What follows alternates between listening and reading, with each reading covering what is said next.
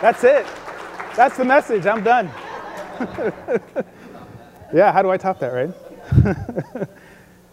so, Greg asked me to give the message today for Father's Day. And I thought, awesome, how cool would it be to give a Father's Day message while my dad's here? So that's my dad in the back, Hiram Gonzalez. when you get a chance, say hi to him after the service. He doesn't really like crowds, but you're not a crowd, you're a family. So he won't mind so much. So back in October, uh, I gave my first sermon here at church. By the way, my name's Eric Gonzalez, if you don't know me. I'm part of the teaching team here uh, with Pastor Greg and Ryan. Ryan's out fishing, so he's out today. Uh, if you remember, I shared a picture of my dad holding Jakin, my son. You guys remember this picture? It's a similar, uh, this is not the same picture, it's actually a different one. But the same instance, my dad holding his grandson, delighting in him. Jakin's looking at his picture back there. He's like, oh, that's me. and back then, I said the same thing that I'll say now. I imagine this is the way that God sees us uh, when he looks at us, right? a grandson delighting in his grandfather's figures, fascinated by them, and a, a grandfather delighting in his grandson. And that verse that was flashed up at the end of the video there, 1 John 3 1, that's our foundational verse for today. How great is the love the Father has lavished on us that we should be called children of God. And that picture, if you could put it back up there again, Nate, that's a picture of that truth in my mind. It's an imperfect one, like Greg said earlier today. You know, we're, we're imperfect, but it still captures the essence, right? Jakin's fascinated with my dad's fingers, just like we're fascinated with the hand of God. And when we fix our eyes on our Heavenly Father, He delights on us. So if you open your Bibles with me to Genesis uh, 2 through 3, we're going to take a break from our series in Mark and celebrate Father's Day. And we'll pick up in Mark 7 next week, and you get me again next week. Today, we're going to talk about our relationship with our earthly fathers and how it reflects and often influences our relationship with our Heavenly Father.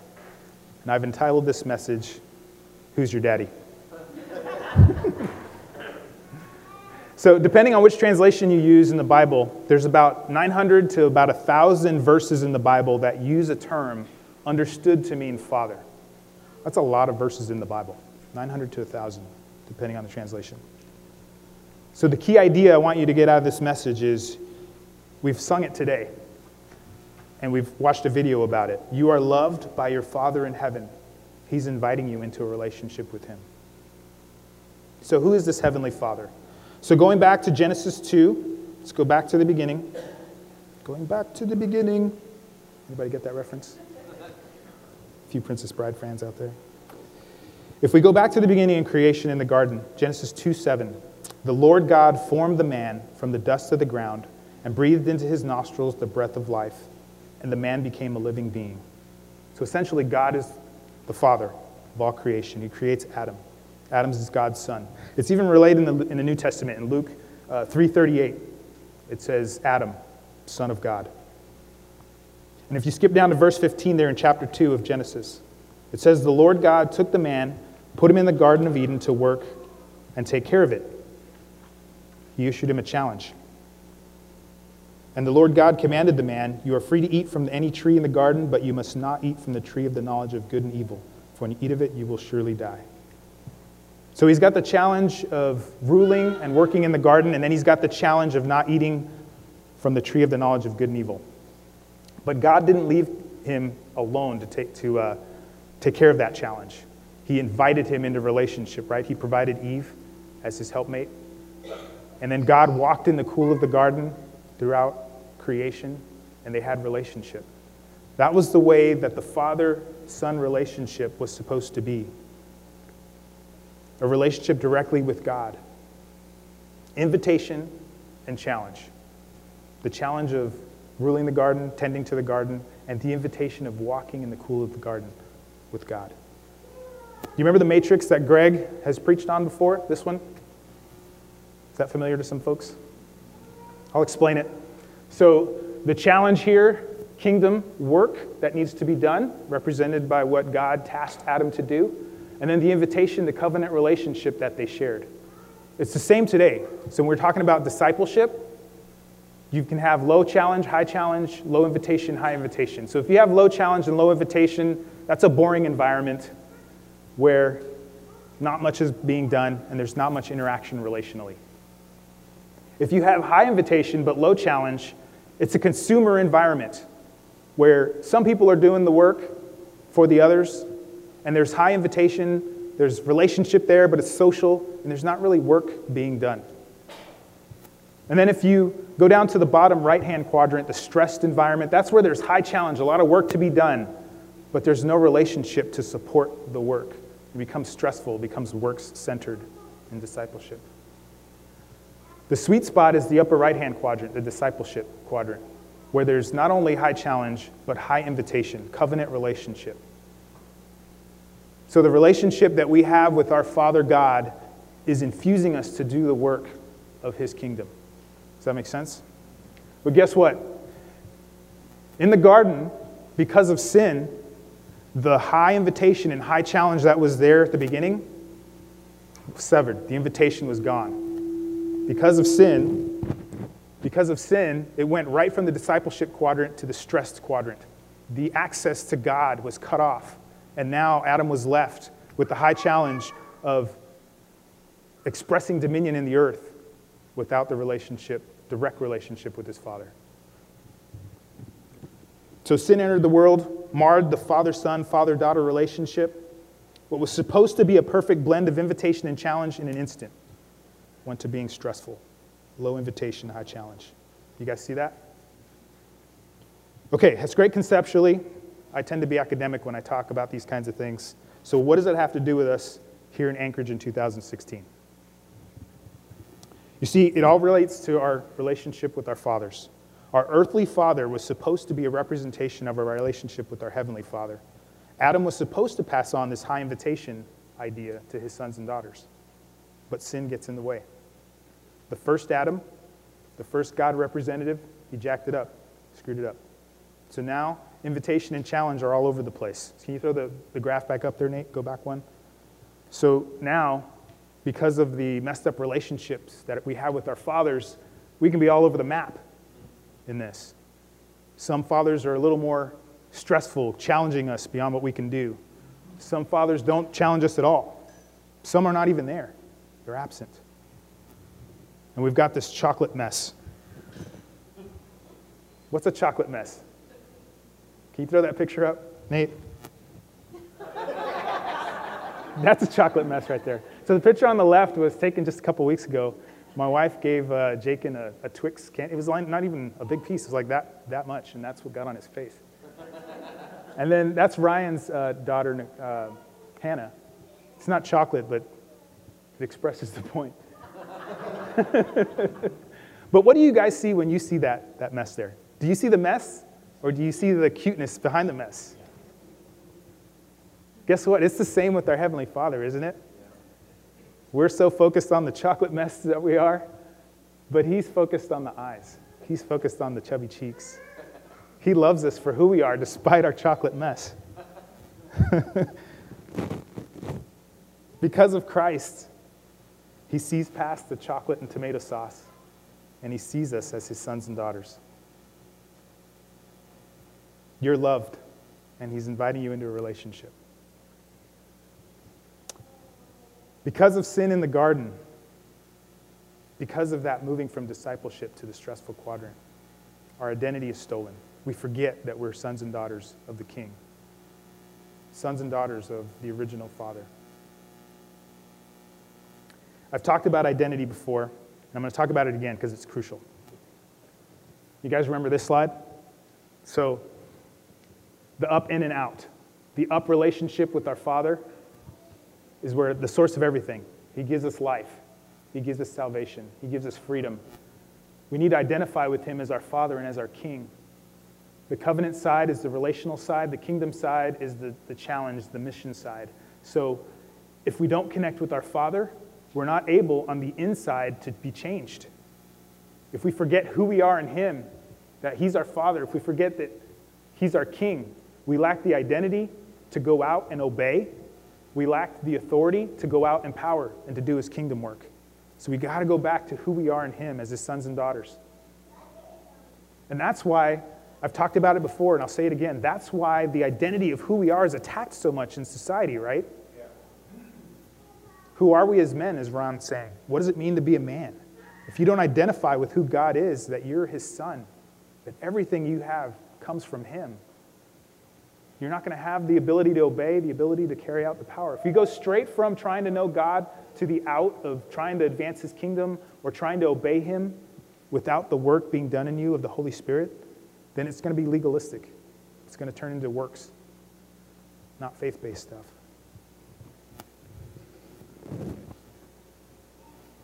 So we've lost the invitation to be in God's presence.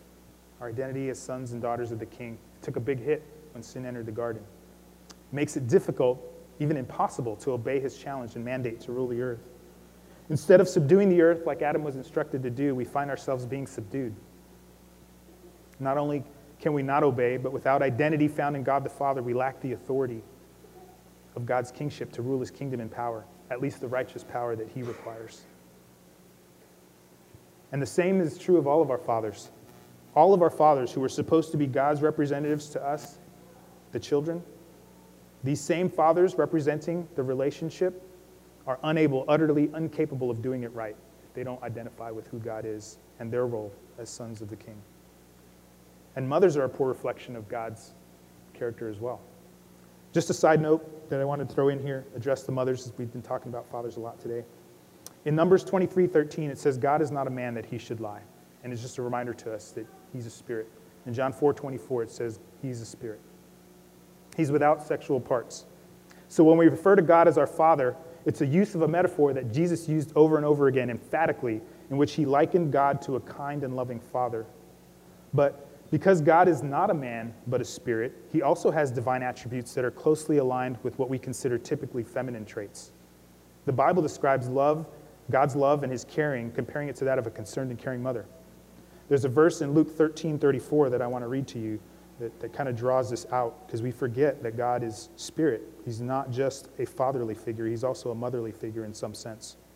So here's this uh, verse, Luke 13 34, where he says, O Jerusalem, Jerusalem, you who kill the prophets and stone those sent to you, how often I have longed to gather your children together as a hen gathers her, her chicks under her wings, but you were not willing. Yeah, chicks under their wings, Matthew. Yeah. Yeah, a hen is definitely a mother figure, not a rooster. So God has both aspects to his character. And fathers, just like mothers, are a poor reflection of who God really is. But we're going to focus on the fatherly side today, because it is Father's Day after all. So perhaps you had, like I said before, a bad father, an absent father, a disapproving father, manipulative father, an abusive father. They all fall short of the reality of who God really is a poor reflection. And even if you had a good or even great father that you thought was maybe a superhero, there's an instance when he, or she, he lets you down, when you first witness that chink in his armor, and he eventually falls short of God's glory. Maybe it was that time that he was supposed to take you to a game and he couldn't do it for whatever reason, and it seemed like he lied. Or he was supposed to take you to an amusement park and he lost his job and couldn't afford it, couldn't take you on that vacation, and there was disappointment. Or that time that maybe he was supposed to protect you from a bully and he didn't, and you felt betrayed. Or maybe there was that time that he got put in the hospital. That happened to my dad. And I remember seeing him with tubes in his nose and thinking, wow, dad's mortal. What? Thought he was a superhero. And there's fear that enters. I recently heard a quote from a guy named Randall Wallace. If anybody's heard of him, he's the, the screenwriter who wrote, wrote uh, the screenwriter, the uh, the story of Braveheart that came out in, in the 90s. He's the author of a book called Braveheart Life. And he says about his father My father was wounded under his armor, and he was bleeding there, and maybe had always been. And I thought, that's a, that's a powerful quote. What a reminder that our earthly fathers are just men. They're supposed to be a representation, representation of God, but they'll always fall short of who God really is. So, when did you realize that your father was not Superman? When did he fail you and fall short of who God is? So, I posted a request on the city. Maybe some of you saw it for people to share their stories of how their father influenced their relationship with their heavenly father. And some people responded, and I want to share some of these stories with you as we go on. Some of them are pretty intense. So, the first one was from Connie. Thank you for sharing this, Connie. She's a little bit nervous about it. Uh, just this is from Connie. This is her words. Just before I turned two, my mother passed away. My dad was left with five kids. None of his family members would help him. They all said five kids was just too many. My dad turned to alcohol so he could escape. Unfortunately, the alcohol brought out the worst in him. He became abusive. I used to be super quiet and just melt into the background. I thought if I was invisible, he could not hurt me. But thank God and praise God, the story doesn't end there, does it? Connie continues In 2003 or so, my dad gave his heart to Jesus. I will always be thankful to Jesus for those last few years with my dad. My dad and I mended our relationship, and through Jesus, we had loving friendship for the remaining time of his life. Amen. That's good. You see, we need to get back to the original, the original Big Daddy. The whole of the gospel is about Christ restoring our relationship with the Father, restoring the invitation to meet the challenge that he issues. Christ came to restore the gap between our Heavenly Father and his sons and daughters. It's only through the Son, Jesus Christ, that we see the Father. If we look at John 14, 9, and then 18, 21, he, Jesus says, Anyone who has seen me has seen the Father. So Philip is asking him in that moment, Show us the Father, and, and everything will be good. And, G, and Philip, or Jesus says to Philip, Philip, why are you asking that? If you see me, you've seen the Father. It's alluding to the, to the fact that he's restoring that connection, that connection that was severed in the garden. And Jesus go on to, goes on to say, I will not leave you as orphans, I will come to you. Before long, the world will not see me anymore, but you will see me. Because I live, you also will live. On that day, you will realize that I am in my Father, and you are in me, and I am in you. I am in you. Whoever has my commands and obeys them, he is the one who loves me. He who loves me will be loved by my Father, and I too will love him and show myself to him. See, Christ came to restore that relationship with our Heavenly Father, restoring the identity of being sons and daughters of the King, heirs in Christ, who are now in the power of the Holy Spirit, able to obey, demonstrate love for the Father through obedience, living out the gospel. We get to be his hands and feet, inviting and challenging. The restoration of invitation and challenge but it can be hard when the relationship with our Father gets in the way, with our earthly fathers. It heavily influences, maybe even defines our life sometimes. Our fathers, our earthly fathers, are the first person who establishes an identity for a child. And so that's a powerful thing. So maybe you don't believe that God's character as a father is very good because you, you can't relate. Your earthly father gave you a bad example. Nicole Stevens shared this story. This is a, an intense story about her father that she gave me permission to share. It's kind of long, so bear with me on this. These are Nicole's words. As are a lot of dads, my dad was a hero, was my hero. He was a firefighter, and he built houses on the side. He was resourceful, he was fun, he looked like a god. He was so strong, so handsome. Everyone you talked to respected and thought very highly of my dad. My dad hid his brokenness well. He struggled with pride, being a people pleaser, and wanting to provide the world to his family. But it all came at a cost. My dad was never diagnosed, but there's been discussion that he may have struggled with bipolar disorder. As a young child, though, he could do no wrong. He was my hero. And then, shortly after my ninth birthday, my dad killed himself. To say this one decision shaped the entirety of my life is an understatement. The day before my dad killed himself, there was an argument between him and my mother. There were so many hurtful things done and said, and ultimately my dad made me choose to stay with him or go with my mom. I chose to go with my mom because he had scared me so badly. And for a very long time, I carried so much guilt that had I chose differently, he would still be alive today. I know that this isn't true, and I know it was a lie from Satan, but Satan used that lie to destroy my childhood and youth. I struggled for many years with anger, depression, and unforgiveness. My dad left an immeasurable void in my heart, and I tried many different ways and many different times to fill. My mom did not take my sister and I to church throughout my childhood, but I knew who God was. Looking back, I see how faithful He was to protect and walk with me in my brokenness. He was always with me, but I did not know Him to be my Savior, my hero. God let me hit absolute rock bottom. I was so very broken and desperate, and finally, after several near death incidents, I cried out to Him to save me, and He was faithful to do so. In all of my brokenness and desperation, I was able to know the brokenness my dad must have felt and was able to forgive him for his selfish decision. I'm still and will always be so angry with him, but I love him. And God freed me of the guilt I carried.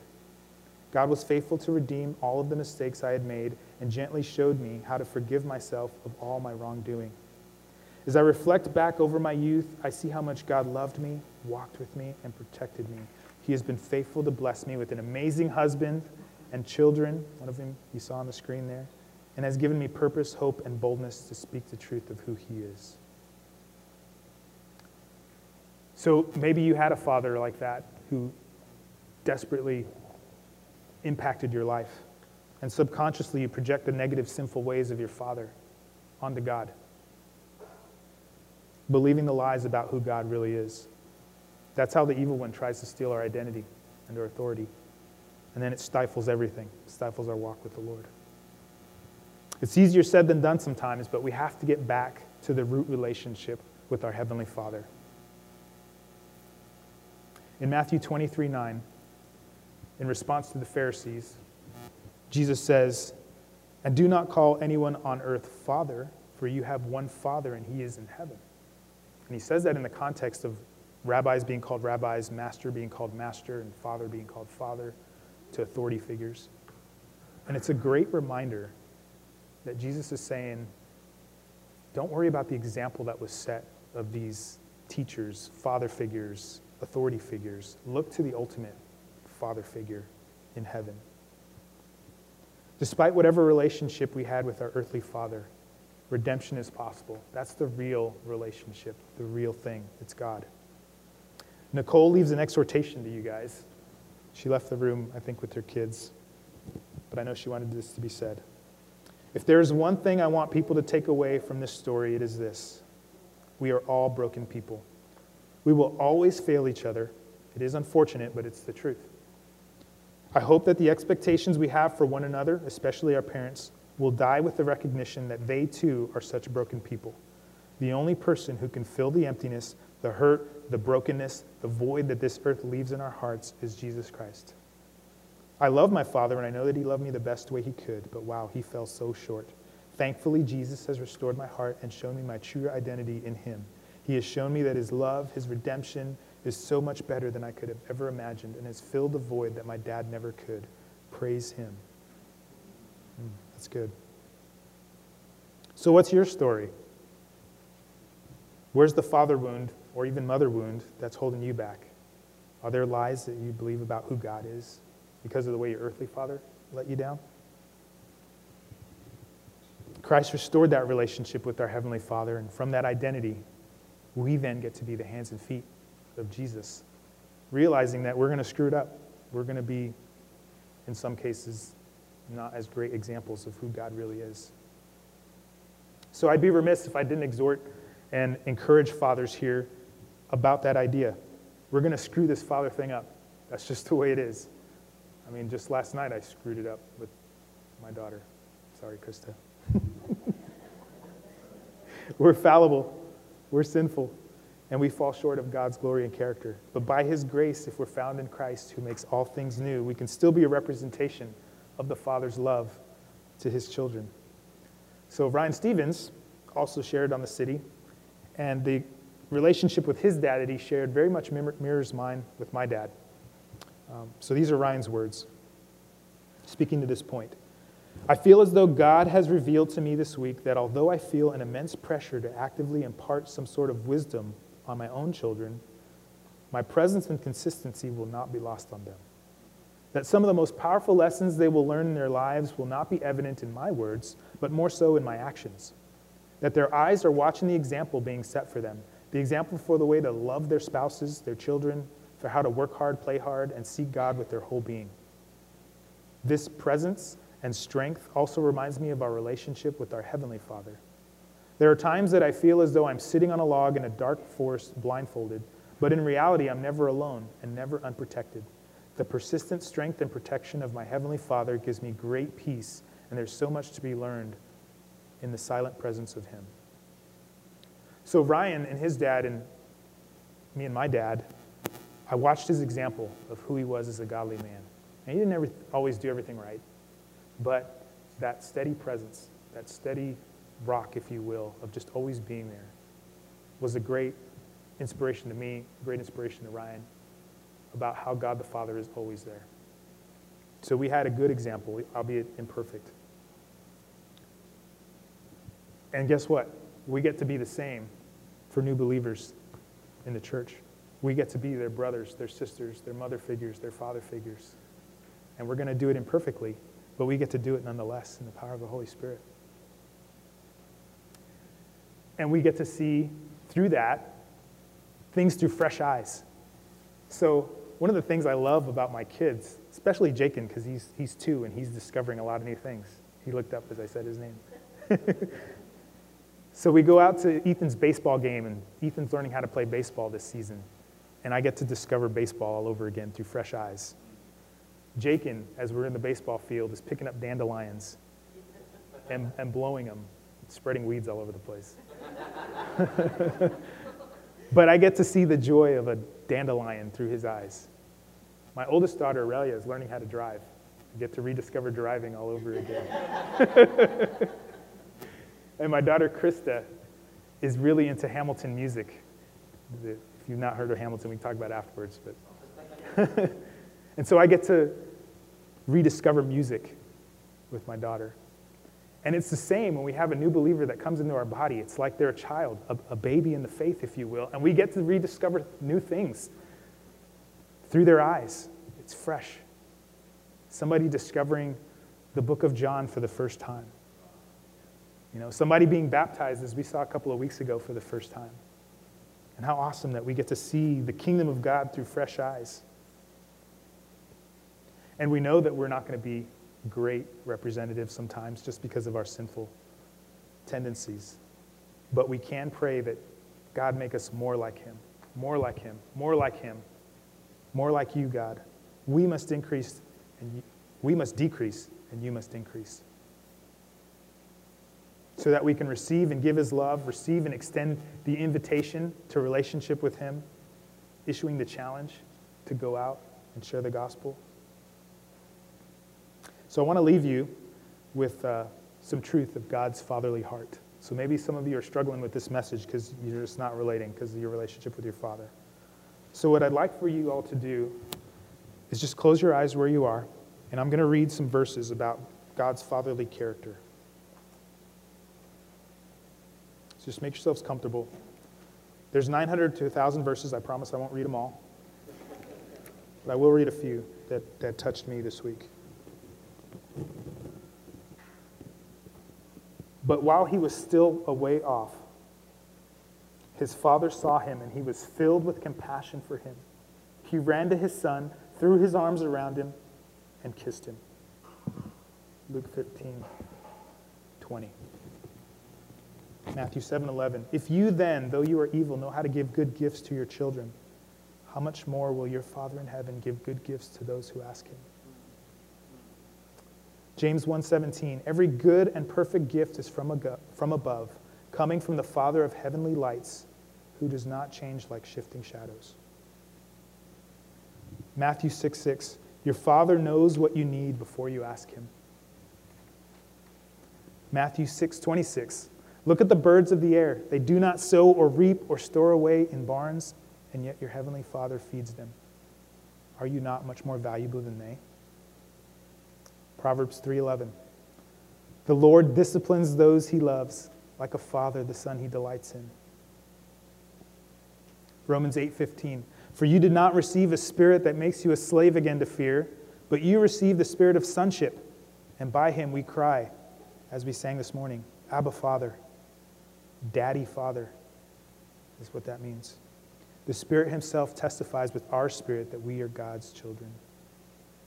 And then Galatians 4 4 through 7. When the time had fully come, God sent His Son, born of a woman, born under law, to redeem those under law, that we might receive the full rights of sons. Because you are sons and daughters, God sent the Spirit of His Son into our hearts, and the Spirit who calls out, Abba, Father. So you are no longer a slave, but a son. And since you are a son, God has also made you an heir. And then finally, 1 John 3 1, what we started with. How great is the love the Father has lavished on us, that we should be called children of God. Lord, we just embrace this truth of who you are. Help us to believe it, Lord, that you are a good, good Father as we sing, You're a good, good Father. It's who you are. And I pray, Lord, despite what may have happened in all of our individual paths with our earthly Father, that we would see the truth of who you are, our Heavenly Father, who is good, the giver of all good things, who does not lie, who does not change like shifting shadows, who knows what we need before we even ask. May we embrace that truth, Lord and walk in relationship with you, Lord. That as we walk with you, we could be changed and be your representatives, Lord. You'd stand with me and join me in. We sang this earlier. Mitch, you can come forward. So, like I was saying, sometimes uh, we see things through new eyes. There's some people here, some new believers who may or may not have prayed this prayer. It becomes familiar to us. So, what I'd like for us to do is pray this as a church the Lord's Prayer together. And the words are, are there on the screen. So, let's do that together. Our Father, which art in heaven, hallowed be thy name. Thy kingdom come, thy will be done, on earth as it is in heaven. Give us this day our daily bread and forgive us our debts as we forgive our debtors. And lead us not into temptation, but deliver us from evil. For thine is the kingdom, and the power, and the glory forever. Amen. Amen. Yeah.